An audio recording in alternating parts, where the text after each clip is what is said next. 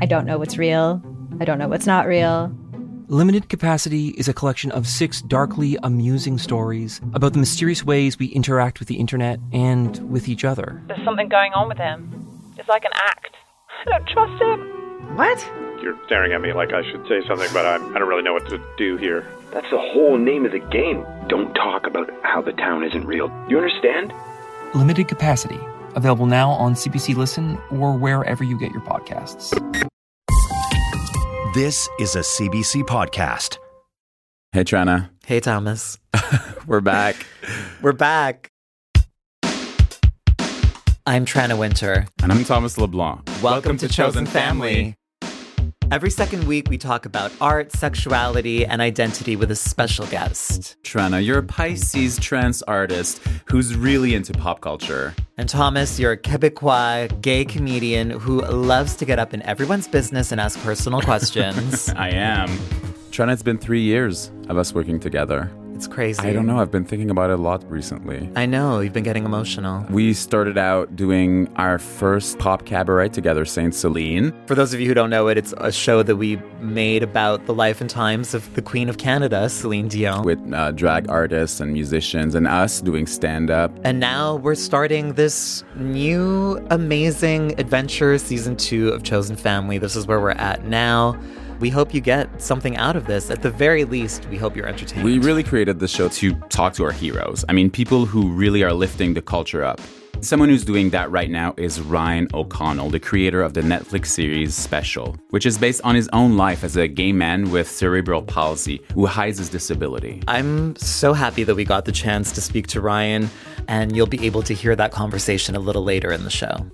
And just a heads up for the folks out there with younger listeners, there is some swearing and open talk about sex during this episode. So, Tranna, you've re- you've been reading a lot of uh, Eckhart Tolle. I have. And I'm not going to be ashamed about it anymore. I'm not going to be embarrassed. Every time I bring up a new earth, I always have to preface it by saying, like, I know it's Oprah, but just bear with me. It's so important. I'm like, why do I need to say that? Because you're attached to people's perception of I you. I am. I'm still attached. and it's hard for me to admit. There are a lot of things that are hard to admit sometimes. Everyone's lying to themselves. All the time. I know it's not healthy, but I every night before I go to bed, I do the Instagram scroll. You know, I just go through it until Instagram has told me you have now caught up on all posts. Get off, I bitch. never get to that point. Oh, I always get to that point. Right. Sometimes I still keep going anyway. I'm like, who the fuck are you, Instagram, to tell me to stop? You're really triggered by Instagram. What triggers you on Instagram? I'm triggered by the lying.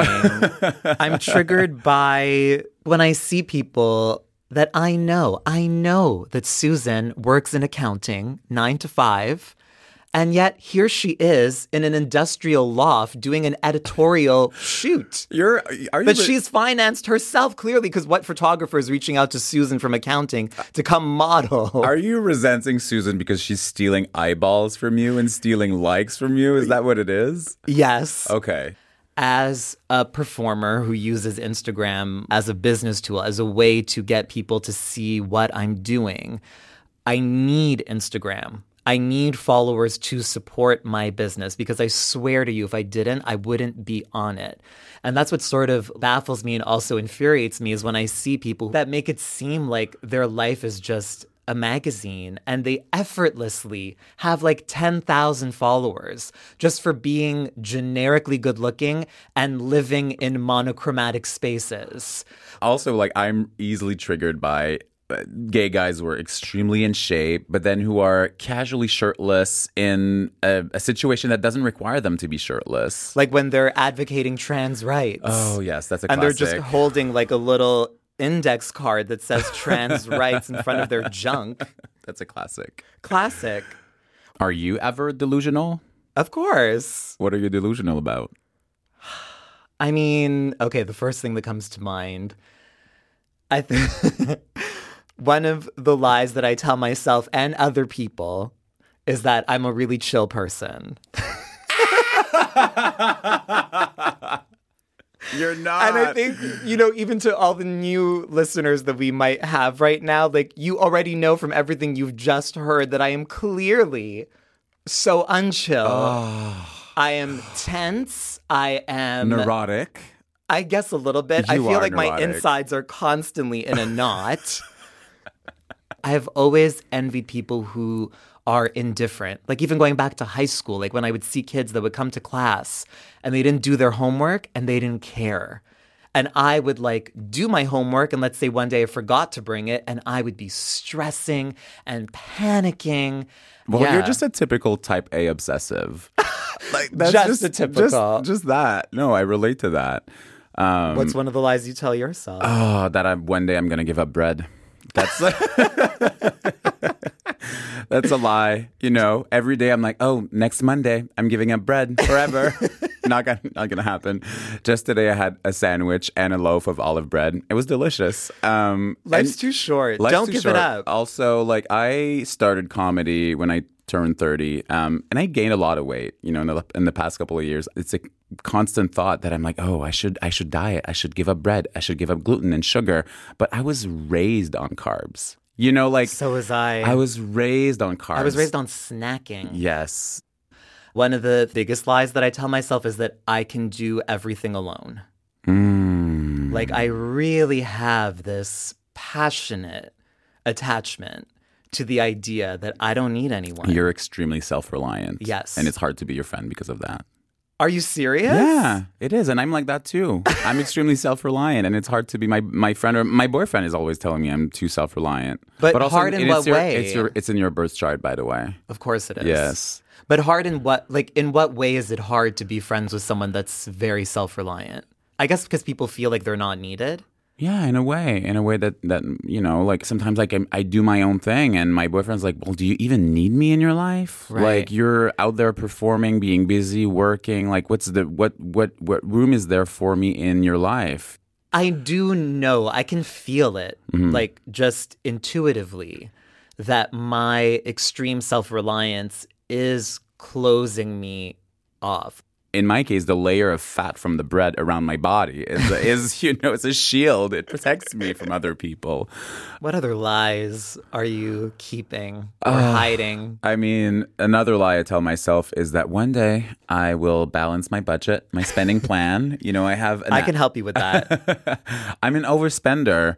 And you know, big revelation. I I have declared bankruptcy in my life six years ago. Like it's a huge thing. I only told you recently. I know I was shocked. yeah. So it's a. But It's, not that there should be any shame in that. Um, I don't think it's something that people should get shocked over. no, but I the way I see it is is an addiction. You know, and I'm an addict. I'm an addict in recovery for so many things, and credit is definitely a substance. And as much as I try to stop, and I've gotten so much better, I know, I know, Tranna, that you see my behavior. I do. Well, I got a glimpse of it just last week.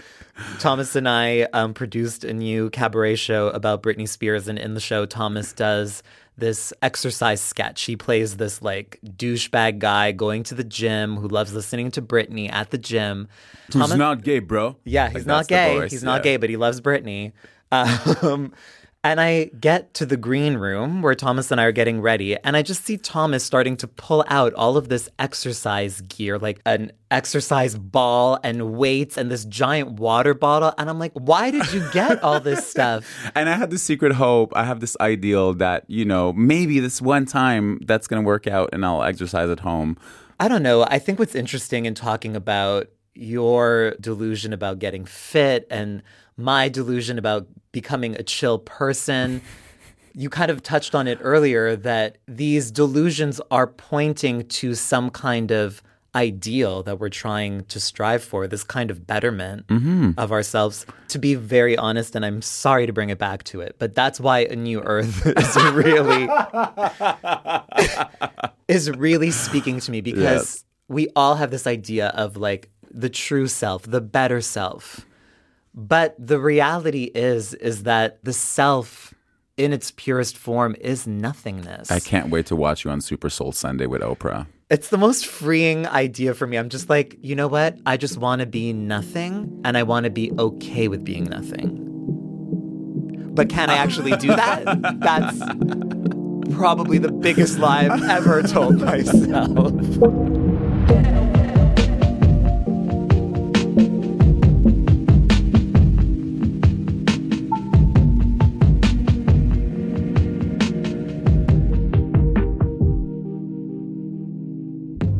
Simon says straighten. Ugh, that ass is everything to me. Hey, hey, focus. Yeah? Say that for Grindr. I love that you think I have enough self esteem to be on Grindr. What would my profile even say? I'm gay and disabled. But I promise not to drool on you until the third date. There are plenty of drool fetishists out there. Flex your foot.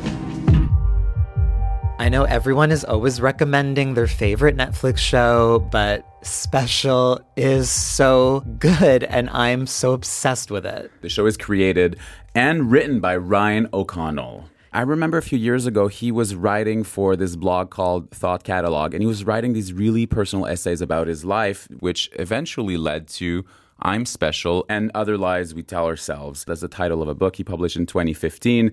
And during all that time, he was hiding his own disability. That's what inspired Special. I know the word gets so overused, but I really feel like the show is groundbreaking in the way that it represents people with disabilities. Watching Special reminded me of when I was a kid, there were no trans characters on the shows or the movies that I was watching. And when there were trans characters, it was a negative depiction. Always. Like Yeah. they were either depicted as drag queens or just these like weird, deviant sort of people that it, I think on some level, it actually made me ashamed and kind of scared to admit to myself that I might be trans myself. Hmm. And I feel like Ryan has really done this beautiful job of allowing people with disabilities to finally see themselves reflected in this honest and joyful way. We talked to Ryan about just how important that kind of representation is.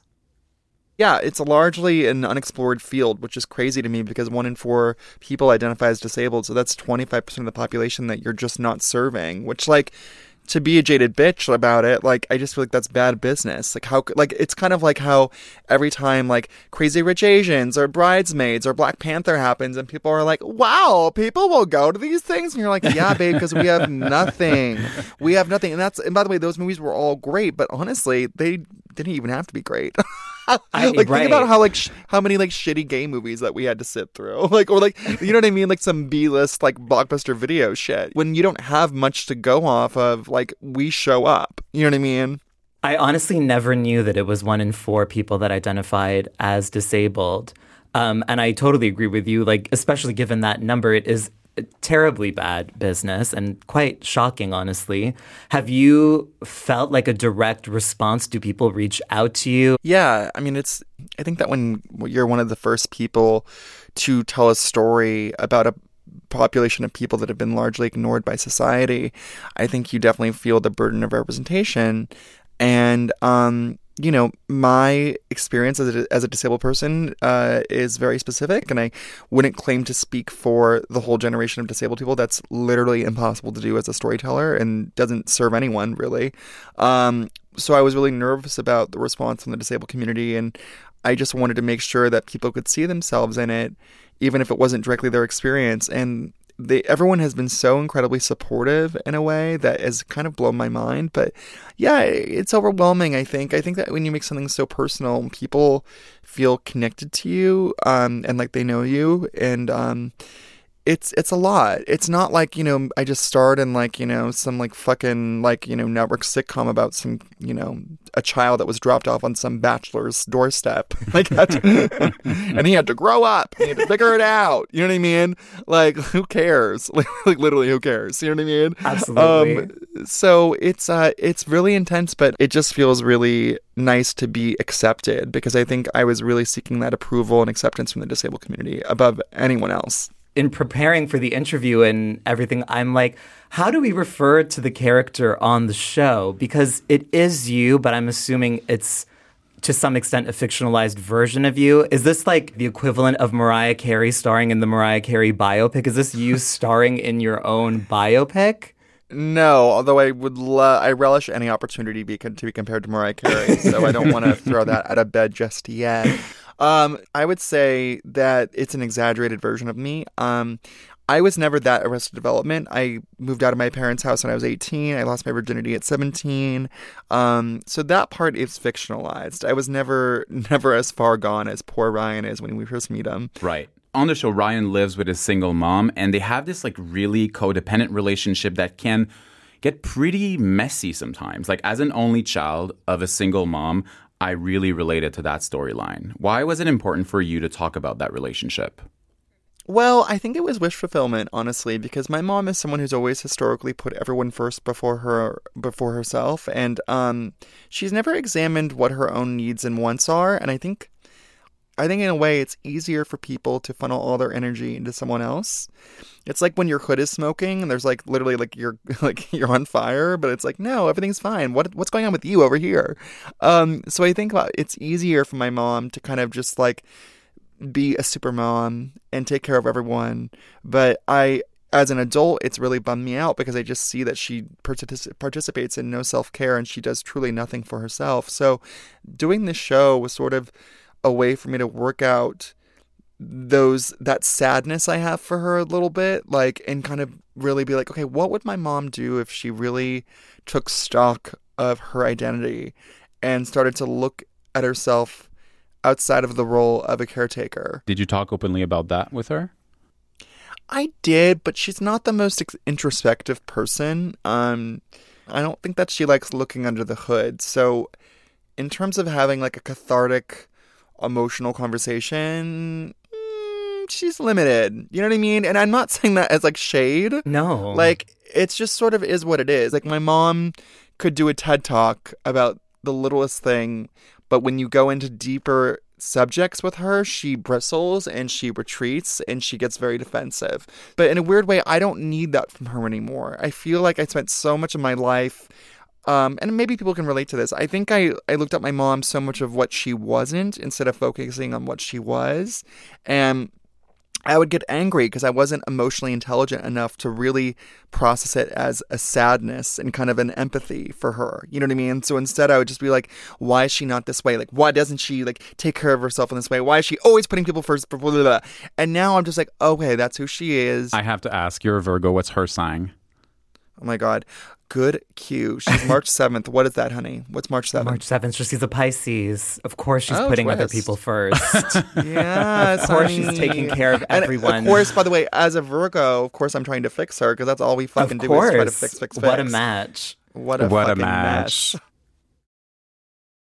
Think of your favorite one hit wonder, Or that overpriced toy your parents would never let you have? or that TV show that no one else remembers because it was canceled way too soon. Now, what if we could fix it? I'm Francesca Ramsey. And I'm DeLon Grant. And after 20 years of friendship, we are now hosting a new nostalgia podcast called Let Me Fix It. Each episode, we'll dig into our favorite celebrities, shows, and brands of yesteryear, and then imagine what it would take to repackage them for relevance today. Think of our show as an intervention, but with way less stakes. So subscribe to Let Me Fix It wherever you get your favorite podcasts.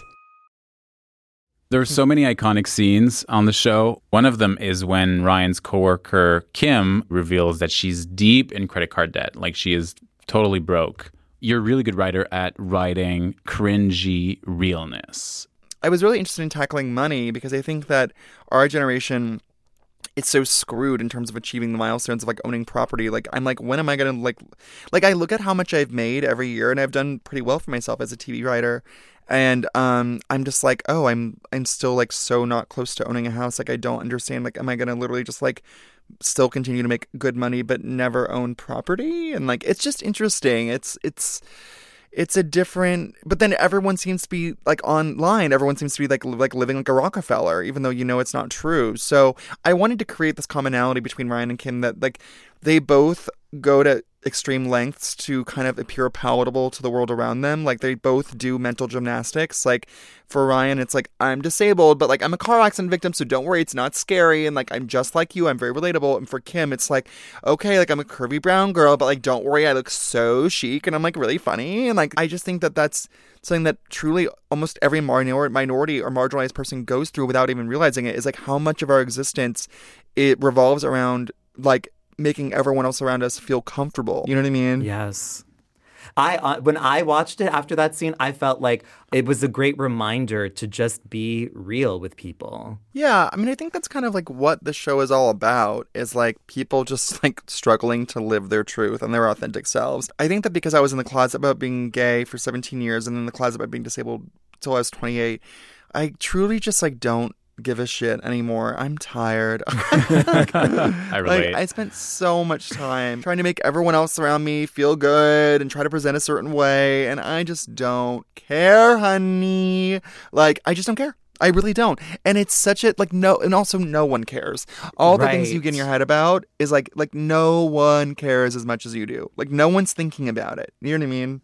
I'm curious, just as a tangent on that, like when you reach that moment of no longer caring and sort of just liberating yourself from that burden, do you feel like that's when things really started to come together for you professionally as well? No, I, I was already writing for TV and I already had written my book, but uh, it opened up my love life for sure because I I didn't really date. I never really hooked up with anyone. I was celibate for long stretches of time because I just was really nervous. Like navigating the dating apps as a disabled person was really tricky for me because my case is mild and I felt like, hmm, like I, I don't want to say on the app that I have a limp because I feel like I don't I truly don't think it's that big of a deal and it doesn't really impact my life and like but but also to not leave it feels a little I don't want anyone to go on a date with me and feel like they've been lied to because God knows we've all been like on Grindr and someone said that they're like you know 35 when they're like and you show up and they're truly 55 um and you're like why did you think this was a good idea like you know I know you're a liar and now we have to have sex I'm confused um so I just like it was a really weird space for me to be in. Like I just didn't know what the right answer was, so I kind of just opted out of it altogether. Um, and then when I came out of it being disabled, I just didn't give a shit. Like truly, it was like, mm, yep, I'm disabled. Google it, bitch. Like you know. And then once I started doing that, like um, life just kind of opened up for me in a really new, exciting way. And I just get because, and really what it was was just confidence. Like I just had the confidence to go after men, and um, people. And this sounds really corny to say, and it's a tale as old as time, but people are supremely attracted to confidence. So even if you're like not the best looking person in your eyes, or you have the, the best body, if you walk around like you do, people like will be like, oh, chic, and they'll be so into that. People are so like horny for authenticity and like vulnerability. Like they're just like like they that just turns them on. Confidence, honey. Well, I, I will say that I'm pretty turned on by you, like just the way Oh, you're, but the way you're confident, and you've been pretty straightforward about wanting to be objectified. And I love Yeah. the idea of being just open, being honest about that. Um, but there's a darker side to wanting to be objectified. Why? What is driving that need for objectification? I think that when you've been desexualized by society completely, because like disabled people, I mean, we're not even acknowledged, period. So there's that. But if we are, it's usually like, you know, we're infantilized or we're pitied or whatever. So um, even if we are lucky to join the discussion, um, we our sexuality is never um, discussed and we're never seen as desirable. And that really did a number on me, especially as a gay man, because it's you know like it's hard out there. Like gay men can be rough in terms of like superficiality. It's just a thing. It's a thing that's real. um, and um, so yeah, so that was really really challenging for me. And um, I think it's kind of created this like bottomless pit of need inside me. Like I need the validation because I just was so ignored for so long. Um, and so I think on one hand, like wanting to be objectified can be empowering, but it also comes from like a dark, sad place. So it's just like very complicado. One of the scenes on the show, Ryan decides to lose his virginity with a sex worker who comes to his apartment, his new apartment. He just moved out, and they have this like really beautiful encounter, and it was really, really touching and really freeing to see. And I've always been really fascinated with sex work. I. I had this secret dream of doing it myself, to be honest. I think but we've I, all Oh, go dream. off, honey. Yeah, okay. But, but I'm but because I feel it's actually a really empathetic profession. Like Yeah. I feel of course it there's so much empathy in sex work, and I feel that you beautifully captured that relationship between Ryan and the sex worker. Um, and you've said in other interviews that you've hired sex workers yourself. So how did you come to that place of being okay doing that? I think uh, it, I didn't start using sex workers until I got a boyfriend, which is truly like the biggest irony of all time. but you know, I got my boy. I, I got into a relationship with my boyfriend. I was 20 years old. I just started to really feel myself, like my body, feel confident in my own skin, and I was very upfront from the very beginning, saying, you know, if we are going to do this, like I can't really subscribe to monogamy because I have a lot of catching up to do, and you know, so we're open and you know, being open like we're not gay robots. It's like you know like i mean it's just it's complicated. Like okay who do you fuck? Like do you fuck your friend groups? Like that's kind of messy even though some people do it. I think that sec- using sex workers was an, a safe space for me to really work out that stuff and get my yayas out and like feel objectified and have sexual experiences without having like the messiness of an overlap. You know what I mean? I feel very, very fulfilled in my relationship emotionally. Like I don't need that. I, I just want uh someone who I can explore my body with, who won't judge me, who understands, who understands the like sexuality, all that stuff. And um that's why I love sex work. And a sex worker is an expert. That's their profession. Yes. Like they're Yeah, good their at little it. They- job. yeah, Yeah. and they've they've practiced this craft for a really long time. I mean, you've opened up the conversation through special about disability, but about so many other things. And I think special is a major step in destigmatizing hiring a sex worker. Yeah, because I'm like, I feel like the sex lives of gay men are- is like still a mystery to a lot of people. Like, I even get like exhilarated when I'm like at a gay bar or I'm at a dinner party with all gay men and we start talking about our sex lives because it is like truly, it can be like wild. Like, there's just like a lot going on, honey. Like, you know what I mean? And like, when if I'm in a group of gay men, and I talk about hiring a sex worker, they're like, ah, yeah, duh. Like, they just get it. It's like a shared language. You know what I mean? Absolutely. So you spend your mid 20s in New York writing for Thought Catalog, spending a lot of time thinking of how to go viral with your own experience. Um, Yeah, it's super healthy. I mean, some of the titles of your articles, I remember reading your articles in, it was what, like 2011, 2012? Uh-huh. Yeah. Mhm. So some titles, I Hate My Body, Five Things Straight Men Do That Annoy Me, Coming Out of the Disabled Closet, How to Lose Weight, Like Actually Lose It. Um, do you have a f- I mean, these titles Is it a trip down memory That- lane Yeah. for you, Ryan? no, it's like a trip down memory, like yeah, like shame, like literally, like oh my god, that is so Yeah. funny. I I have not read any of that stuff in years. Like I I, I just feel like I purged all of it. I, I don't know. I feel like I would totally cringe looking back and reading that stuff. Like was who it knows if as it holds up? Was it as bad a time for you as it's depicted in the show? It was worse. I mean, I was also addicted to drugs, which I don't talk about on the show, but I've talked about in my book and stuff like that. So, uh, yeah, it was bleaker because like special's still like a kind of like it's dark sometimes, but it's still like a joyful, warm show. And I think that my twenties in New York were was none of those things. I think my twenties in New York were like me on pills, struggling to find my friend group, struggling to find my gay tribe, having no one touch my dick for like two years, like. It was it was very bleak. It's like not a comedy. I, I kind of want to see that show as well. me too. I really share that experience because also in my mid 20s, uh, I was a high functioning drug addict. Like, same as Mm. you, I hit bottom. Yeah. For me, I had to do traditional recovery. Do you feel that in order to come out as a disabled person um, at 28, you had to hit bottom before that? Nah, I don't know. I, it, it was it was incremental changes. So like I moved to LA, I got my dream job, I stopped doing drugs. I gained some weight because I was in a writer's room, but then I learned like then I discovered like the power of exercise, which put me on a self love journey towards my body. Then I found a boyfriend. You know what I mean? Like like it just kind of like it, it wasn't like a an overnight shift at all. It was just sort of I just slowly got my shit together, very slowly, like bit by bit by bit.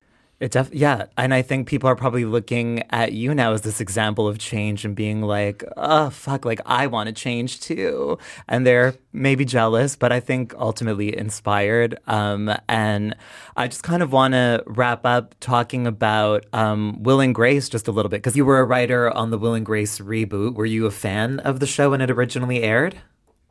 Oh my god, yeah, are you kidding me? I think I was like probably 12 when I first saw an episode and was like, uh ding ding ding ding ding ding ding. like I'm like I like I I saw like Karen Walker and I was like, so this is my sensibility. This is like my comedy sensibility. Like I I've never seen comedy like that before. Like where basically now we can identify as like camp and like having a gay sensibility. But I was like, why is everything this woman's saying the funniest thing I've ever heard in my life? You know what I mean? Yes. And so, what was it like for you to have this full circle moment of ending up in the writer's room of the reboot? It was crazy. I got to say something. I was in that writer's room for almost a year. I only wrote on the first season. Um, I don't think I ever felt fully at ease in that room. I think it was so.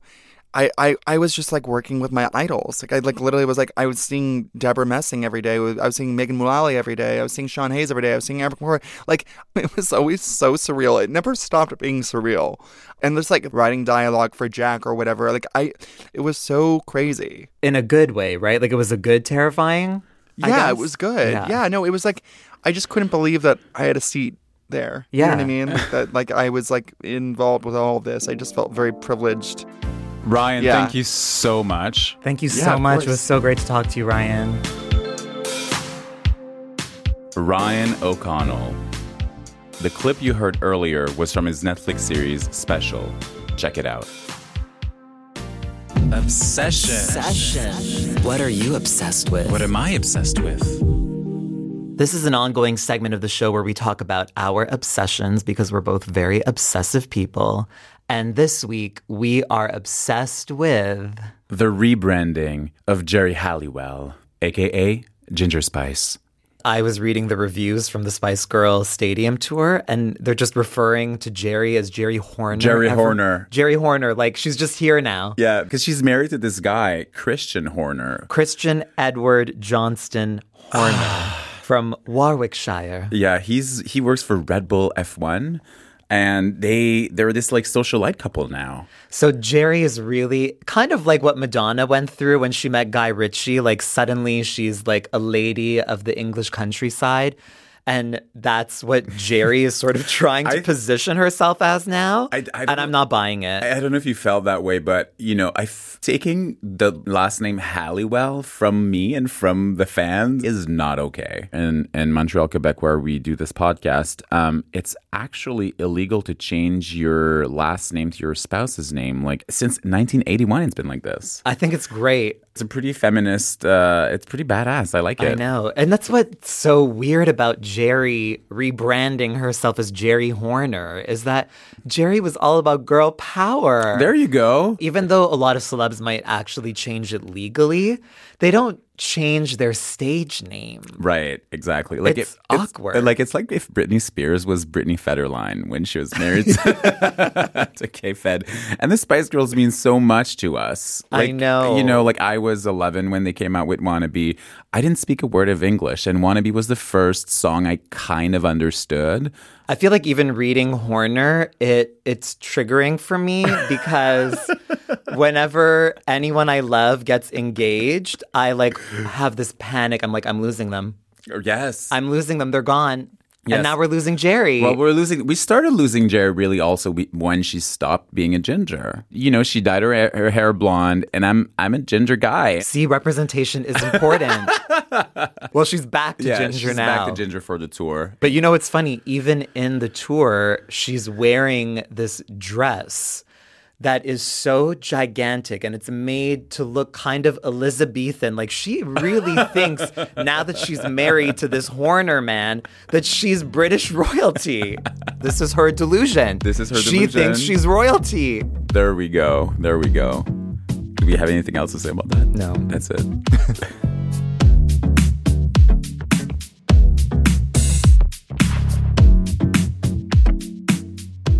Shana, time for credits. Chosen Family is produced by me, Thomas LeBlanc. And me, Tranna Wintour. Our talent producer on this episode was Catherine Stockhausen, who is really just the coolest person I've ever met. Our editor is Crystal Duhame. There would not be a show without Crystal. Chosen Family's music is by The Lost Boys. Judy Z, Gu, and Olivia Pasquarelli are our digital producers, and they are so much fun to work with. Tanya Springer is the senior producer of CBC Podcasts, and Arif Noorani is the executive producer. Thank you so much for your support. Also, a big thanks to Tali Abecassis, Mira Burt Wintonick, Brendan Francis Noonan, and Lulu Miller. To commemorate the launch of season two of Chosen Family, we are taking you on a tour of Montreal to meet some members of our Chosen Family. Come meet the people who make us laugh and give us life, you guys. Find it all on Instagram at CBC Podcasts in our stories section. And give the account a follow. Also, join our Facebook group. You'll find lots of behind the scenes content and photos there as the season goes on. Chosen Family is a CBC podcast originally developed in association with Phi Studio. Listen to Chosen Family wherever you get your podcasts, and if you haven't already, be sure to check out season one.